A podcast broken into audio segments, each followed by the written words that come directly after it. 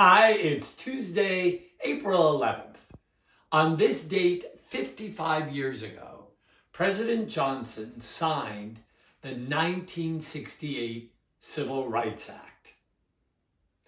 Martin Luther King Jr. said, Injustice anywhere is a threat to justice everywhere. Let's work together today to keep us one nation under God with liberty and justice for all.